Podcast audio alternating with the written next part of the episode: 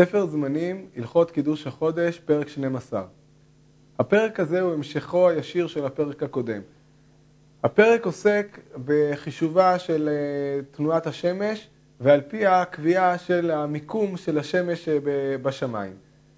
נזכיר אה, נקודה אחת מאוד משמעותית שדיברנו עליה והסברנו אותה בפרק הקודם.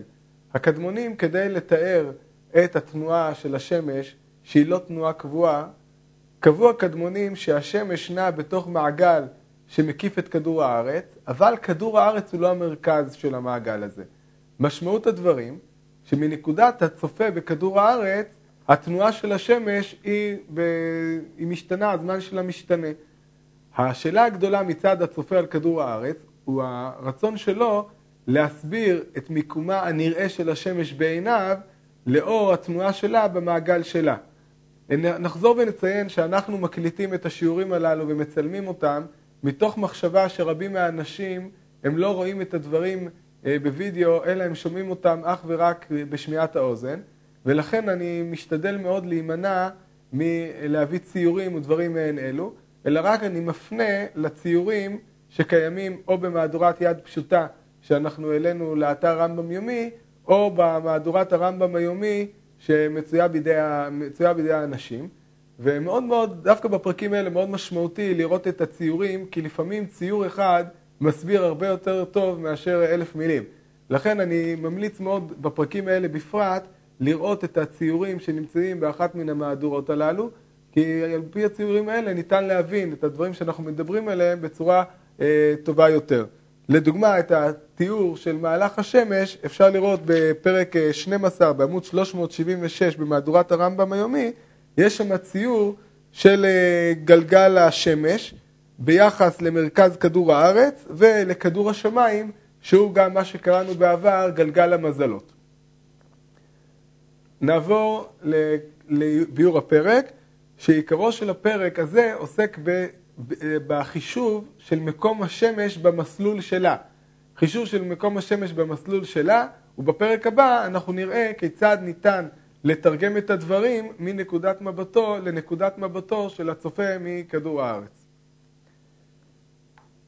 הפרק הזה הוא הופיע בכל הדפוסים בתור אה, שתי הלכות בלבד, שתי הלכות מאוד מאוד ארוכות.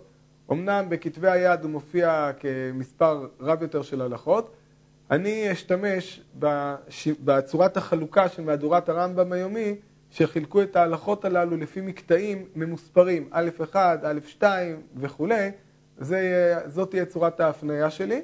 אה, מי שמסתכל במהדורות רגילות, אז אה, יצטרך אה, לעקוב איפה הדבר נמצא בתוך ההלכה. במהדורת יד פשוטה הובאו הדברים הללו בתור הלכות ממוספרות א', ב', ג', ד', ה', ו', על פי החלוקה בכתב היד ממנו הועתקו הדברים, כתב יצאותו. הלכה א' מהלך השמש האמצעי ביום אחד. מהלך השמש האמצעי, כפי שהגדיר רבנו בפרק הקודם, הכוונה היא למהלך השמש הממוצע הקבוע, הוא גם ממוצע וגם קבוע למעשה, בגלגל שלה. שבגלגל שלה תנועתה היא קבועה, תמידית, באותה מהירות ומאז ומעולם. מהלך השמש האמצעי ביום אחד, שהוא ארבע ועשרים שעות, תשעה וחמישים חלקים ושמונה שניות, סימנם נ"ט ח'. נמצא מהלכה בעשרה ימים, תשע מעלות ואחד וחמישים חלקים ושלוש ועשרים שניות סימנם ט' נ"א כ"ג ונמצא מהלכה במאה יום שמונה ותשעים מעלות ושלושה ושלושים חלקים ושלוש וחמישים שניות סימנם צ"ח ל"ג נ"ג ונמצא שארית מהלכה באלף יום אחר שתשליך כל שלוש מאות ושישים מעלות כמו שביארנו מאתיים וחמש ושישים מעלות ושמונה ושלושים חלקים וחמישים שניות סימנם רס"ה ל"ח נ' כל החישובים הללו הם החישובים של השארית. מה שמעניין אותנו זה המקום של השמש באותו רגע בתוך הגלגל שלה. ולכן מהרגע שהשמש הקיפה 360 אה, מעלות, מכאן ואילך אני יכול להתחיל למנות את הדברים מחדש, כי אותי מעניין לדעת איפה היא נמצאת עכשיו בתוך המעגל, והוא שמזכיר לנו רבנו את כל החישובים. למה הרמב"ם הולך ומונה לנו כרוכל את כל רשימת הערכים הללו? כיוון שהרמב"ם חושב שמאוד קל יהיה לנו לחשב את החישובים של מקום השמש ברגע שיהיה לנו מספר קבועים שלמעשה הם אה, הכפלה של הנתון הבסיסי של מהלך השמש ביום אחד, ועל ידי זה יהיה לנו לוחות שיקלו עלינו לחשב את החישובים שיכולים להגיע גם לאלפי ימים. א. 2 ונמצא שארית מהלכה בעשרת אלפים יום, 106 ושלושים מעלות ושמונה ועשרים חלקים ועשרים שניות, סימנם קל"ו כ"ח כ'. ועל הדרך הזה תכפול ותוציא מהלכה לכל מניין שתרצה, וכן אם תרצה לעשות סימנים ידועים אצלך למהלכה לשני ימים ולשלושה ולארבעה עד עשרה, תעשה. כן, אדם יכול על פי העיקרון, שהוא יודע מה מהלך השמש ביום אחד, לקבוע איזה קבועים שהוא רוצה. נוח לו לחשב 360 ימים או 365 ימים או 217 ימים, הכל לפי איך שנוח לאדם, כיוון שמדובר על פעולת כפל בסיסית של הנתון הראשוני. א. 4 וכן אם תרצה להיות לך סימנים ידועים מוכנים למהלכה ל-20 יום ול-30 ול-40 עד 100 תעשה, ודבר גלוי וידוע מאחר שידעת מהלך יום אחד. וראוי הוא להיות מוכן וידוע אצלך מהלך אמצע השמש לתשעה ועשרים יום, שזה זמן של חודש, ולשלוש מאות וארבעה וחמישים יום שהיא שנת לבנה, שהם ימי שנת הלבנה בזמן שחודשיה כסדרם, והיא הנקראת שנה סדורה, שבזמן שיהיו לך אמצעיות אלו מוכנים, הכוונה היא לחישובים האלו מוכנים, יהיה החשבון קל עליך לראיית הירח, לפי שתשעה ועשרים יום גמורים מליל הראייה עד ליל הראייה של החודש הבא, וכן בכל חודש וחודש, אין פחות מתשעה ועשרים יום ולא יותר, שאין חפצנו בכל אלו החשבונות, אלא לדעת הראייה בלבד. כאן מסביר לנו הרמב"ם למה הוא מביא לנו את כל החישובים. כיוון שראיית הירח, מולד הירח האמיתי, מולד הירח כפי שרואים אותו בשמיים, הוא תלוי במיקומה של השמש ובזמן זריחתה ושקיעתה וגם מאוד במיקומה, אז אנחנו רוצים לדעת את ראיית הירח. ראיית הירח מתרחשת בתחילתו של חודש, ולכן הקבועים של ימי החודש וימי שנת הלבנה מאוד מאוד יקלו עלינו לבחינת מיקומו של הירח בתחילת החודש, שהוא הדבר שמעניין אותנו. וזה התכלית של כל החישובים הללו שמביא הרמב"ם למיקומה של השמש. הלכה א'6 וכן מליל הראייה של חודש זה עד ליל הראייה לאותו החודש, לשנה הבאה, שנה סדורה או שנה ויום אחד, וכן בכל שנה ושנה. ומהלך השמש האמצעי לתשעה ועשרים יום, שמונה ועשרים מעלות וחמישה ושלושים חלקים ושנייה אחת, סימנם כ"ח למדי א', ומהלכה לשנה סדורה שלוש מאות ושמונה וארבעים מעלות וחמישה וחמישים חלקים וחמש עשרה שניות, סימנם שמ"ח נ"ה ט"ו. הלכה ב', נתחיל בבית אחד. נקדים ונאמר שכאן הרמב"ם מביא לנו עוד תנועה נוספת שהעירו עליה הקדמונים לפי הבנתם את גרמי השמיים. התוכנים הקדמונים שהם בחנו אך ורק את החישוב של השמש במהלכה האמצעי שדיברנו עליו קודם, ראו שהדבר הזה אינו מספק את uh, התופעות, אי אפשר להסביר על פיו את כל התופעות של תנועת השמש במהלך השנים. כי תנועת השמש גם השתנה קצת במהלך השנים, ולכן הם היו צריכים להוסיף תנועה נוספת.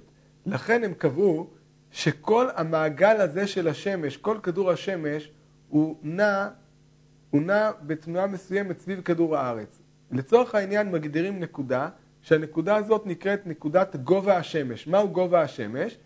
גובה השמש היא הנקודה שבה הש... הנקודה בכדור השמש, במעגל שבו השמש נע, שהוא הרחוק ביותר ממרכז כדור הארץ, הרחוק ביותר מכדור הארץ. הוא נקרא גובה השמש, ולעומתו, או נקודת הגובה, לעומתו ישנה נקודת השפל, שהיא הנקודה שבה המעגל של השמש הקרוב ביותר לכדור הארץ. נקודת הגובה הזו של כדור הארץ, נקודת הגובה הזו של מעגל השמש, למעשה היא הולכת ונעה בתוך גלגל המזלות בקצב מאוד מאוד מאוד איטי. משמעות הדברים, לכאורה, אם ננסה לצייר את זה, שכל המעגל הזה של השמש יש לו תנועה מעגלית באיזשהו מעגל בפני עצמו. למעשה אפשר להגיד שהמעגל, מרכז מעגל השמש, יש לו גם תנועה סביב כדור הארץ, שכדור הארץ מרכזה. התנועה הזאת היא מאוד איטית, ההשפעה שלה בשנה אחת היא יחסית מזערית, אבל בחישוב של שנים רבות, יש אה, ערך גדול להכרת התנועה הזו, והיא התנועה של גובה השמש. הלכה ב' נקודה אחת יש בגלגל השמש וכן בשאר גלגלי השבעה כוכבים, בעת שיהיה הכוכב בה, יהיה גבוה מעל הארץ כל מאודו, ואותה נקודה של גלגל השמש ושאר הכוכבים חוץ מן הירח סובבת בשווה, ומהלכה בכל שבעים שנה בקירוב מעלה אחת, ונקודה זו היא נקראת גובה. מדובר פה על תנועה של מעלה אחת בשבעים שנה, של כל הגלגל כולו סביב כדור הארץ. מעלה אחת זה נתון מאוד מזערי בשנה אחת, אבל בהצטרפות של שנים רבות, הדבר יכול להגיע לתנועה משמעותית. ב. 2 גובה השמש, מהלכו בכל עשרה ימים שנייה אחת וחצי שנייה, שהיא שלושים שלישיות. נמצא מהלכו במאה יום חמש עשרה שניות, ומהלכו באלף יום שני חלקים ושלושים שניות, ומהלכו בעשרת אלפים יום חמישה ועשרים חלקים, ונמצא מהלכו לתשעה ועשרים יום ארבע שניות, ומהלכו בשנה סדורה שלוש וחמישים שניות. ב. שלוש כבר אמרנו שהעיקר שממנו ההתחלה בחשבון זה הוא מתחילת ליל חמישי, שיומו שלישי לחודש ניסן משנת שמונה ושלושים ותשע מאות וארבעת אלפים ליצירה, ומקום השמש במהלכה האמצעי היה בעיקר הזה בשבע מעלות ושלושה חלקים ושתיים ושלושים שניות ממזל טלה, סימנם ז' ג' ל"ב, ומקום גובה השמש היה בעיקר הזה בשש ועשרים מעלות וחמישה וארבעים חלקים ושמונה שניות ממזל תאומים, סימנם כ"ו מ"מי ח'. אחרי שהגדיר לנו הרמב"ם את נקודת העוגן שממנה אפשר להתחיל ולחשב את כל החישובים כולם, עכשיו אנחנו יכולים על ידי ידיעת תנועת השמש במעגל שלה ותנועת גובה השמש במסלול, במעגל המזלות, במסלול המזלות, אנחנו יכולים לחשב בכל זמן וזמן איפה נמצאת השמש במהלך, ה, במהלך האמצעי שלה, דהיינו בתוך המעגל שלה, כולל התנועה של המעגל כולו. ב. 4 כשתרצה לדע מקום השמש במהלכה האמצעי, כל זמן שתרצה, תיקח מניין הימים שמתחילת יום העיקר, זהו היום שהרמב"ם קבע כיום העוגן לחישובים שלו, עד היום שתרצה, ותוציא מהלכה האמצעי באותם הימים מן הסימנים שהודענו, ותוסיף הכל על העיקר, ותקבץ כל מיני מינו, והיוצא הוא מקום השמש במהלכה האמצעי לאותו היום. הוא החישוב שלשמו אנחנו בנינו את כל מערכת הנתונים שהרמב"ם הקדים. כיצד מדגים הרמב"ם את הדברים? הרי שרצינו לידע מקום השמש האמצעי בתחילת ליל השבת, שיומו 14 יום לחודש תמוז משנה זו, שהיא שנת העיקר, מצאנו מניין הימים מיום העיקר תחילת יום זה שאנו רוצים לדע מקום השמש בו, מאה יום. לקחנו אמצע מהלכה למאה יום שהוא צדיח ל"ג נ"ג, והוספנו על העיקר שהוא ז' ג' ל"ב, יצא מן החשבון 105 מעלות ושבעה ושלושים חלקים וחמש ועשרים שניות, סימנם ק"ה ל"ז כ"ה, ונמצא מקומה במעלה, במהלך אמצעי בתחילת ליל זה במזל סרטן, בחמש עשרה מעלות בו, ושבעה ושלושים חלקים ממעלת שש עשרה. אם כן, זהו המקום שלה, כיוון שיש לנו פה 105 מעלות, אז זה אומר ששלושה חודשים לאחר, שלושה חודשים לאחר העיקר, ועוד שלושה חודשים לאחר תחילת טלה, שהרי זה 90, ועוד 15 מעלות, כפי שהיה בחמש פלוס, יותר, קצת יותר מ-15 מעלות במזל סרטן. והאמצע שיצא בחשבון זה, פעמים יהיה בתחילת הלילה בשווה, או קודם שקיעת החמה בשעה, או אחר שקיעת החמה בשעה. ודבר זה לא תחוש לו בשמש בחשבון הראייה, שהרי אנו משלימים קירוב זה כשנחשב לאמצע הירח. כאן הרמב"ם מדגיש לנו הדגשה מאוד חשובה. אנחנו כבר אמרנו באחד מן הפרקים שהחישוב מתייחס לשעות קבועות ביום. שעות קבועות ביום שנמדדות משעה שש בערב. אבל בימי הקיץ אה, שקיעת השמש היא מאוחרת יותר, וזריחתה היא מוקדמת יותר. ואותו דבר בחורף, שקיעתה היא מוקדמת יותר לשעה הזו. ולכן מבחינה מעשית אנחנו צריכים לעשות פה איזשהו תיקון מסוים, כי אנחנו לקחנו בתור נתון זמן שבו השמש עדיין לא נמצאת בתחילת הלילה, אלא זמן אחר. הזמן הזה הוא של סדר גודל של שעה למי שנמצא בירושלים, ומדגיש לנו הרמב"ם שבחישוב של השמש הזמן הזה הוא זניח. הוא מאוד משמעותי לנו מבחינת הראייה. אבל אנחנו נתחשב בפער הזה כשנדבר על חישוב מיקומו של הירח, נזכיר את, ה, את השינוי בעונות השנה של, של שקיעת השמש ולפי זה של זריחת הירח, ולכן כאן, ביחס לחישוב מהלכה של השמש, לדבר הזה אין חשיבות כרגע.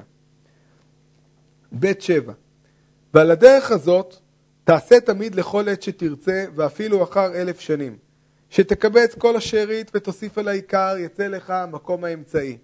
וכן תעשה באמצע הירח ובאמצע כל כוכב וכוכב, מאחר שתדע מהלכו ביום אחד כמהו, ותדע העיקר שממנו תתחיל, ותקבץ מהלכו לכל השנים והימים שתרצה, ותוסיף על העיקר, ויצא לך מקומו במהלך אמצעי. וכן תעשה בגובה השמש, תוסיף מהלכו באותם הימים או השנים על העיקר, יצא לך מקום גובה השמש לאותו היום שתרצה. וכן אם תרצה לעשות לך עיקר אחר, כאן הרמב"ם, בבית שמונה מתחיל הרמב"ם לדבר שהוא קבע עיקר מסוים, אבל ייתכן מאוד, בפרט לאחר שנים רבות, כמו בימינו, שאפשר לקבוע עיקר חדש, שלפיו נחשב את הדברים, כי אנחנו הולכים ומתרחקים מימיו של הרמב"ם, ויהיה לנו קל יותר אם פעם אחת נקבע איזושהי נקודת עוגן מסוימת, שממנה נוכל להתחיל למנות מחדש את הדברים. אומר הרמב"ם, וכן אם תרצה לעשות לך עיקר אחר שתתחיל ממנו חוץ מעיקר זה שהתחלנו ממנו בשנה זו, כדי שיהיה אותו עיקר בתחילת שנת מחזור ידוע או בתחילת מאה מן המאות, הרשות בידך. ואם תרצה להיות העיקר שתתחיל ממנו משנים שעברו קודם עיקר זה, או לאחר כמה שנים עיקר זה, הדרך ידועה. הדברים מאוד פשוטים, כמו שהרמב"ם הולך ומסביר. כיצד היא הדרך? כבר ידעת מהלך השמש לשנה סדורה, ומהלכה לתשעה ועשרים יום, ומהלכה ליום אחד. ודבר ידוע שהשנה שחודשיה שלמים היא יתרה על הסדורה יום אחד, והשנה שחודשיה חסרים היא חסרה מן הסדורה יום אחד, והשנה המעוברת, אם היו חודשיה כסדרם, תהיה יתרה על השנה הסדורה שלושים יום, ואם היו חודשיה שלמים, היא יתרה על הסדורה אחד ושלושים יום, ואם היו חודשיה חסרים, היא יתרה על הסדורה תשעה ועשרים יום. ומאחר שכל הדברים האלו ידועים, תוציא מהלך אמצע השמש לכל השנים והימים שתרצה, ותוסיף על העיקר שעשינו, יצא לך אמצעה ליום שתרצה משנים הבאות, ותעשה אותו היום עיקר, וממנו תוכל להתחיל. או תגרע האמצע שהוצאת מן העיקר שעשינו, ויצא לך העיקר ליום שתרצה משנים שעברו, ותעשה אותו אמצע, ואותו, אותו אמצע עיקר. וכזה תעשה באמצע הירח ושאר הכוכבים, אם יהיו ידועים לך. וכבר נתבהר לך מכלל דברינו, שכשם שתדע אמצע השמש לכל יום שתרצה מימים הבאים, כך תדע אמצע לכל יום שתרצה מימים שעברו. אם כן, אחרי שהגדרנו את הדרך בחישוב המיקומה של השמש במהלכה האמצעי, שהוא מהלך קבוע ואינו משתנה, מעתה פרוסה הדרך ואפשר לקבוע כל יום שנרצה ליום עיקר, הכל תלוי מנקודת מבטו של המחשב והמתבונן.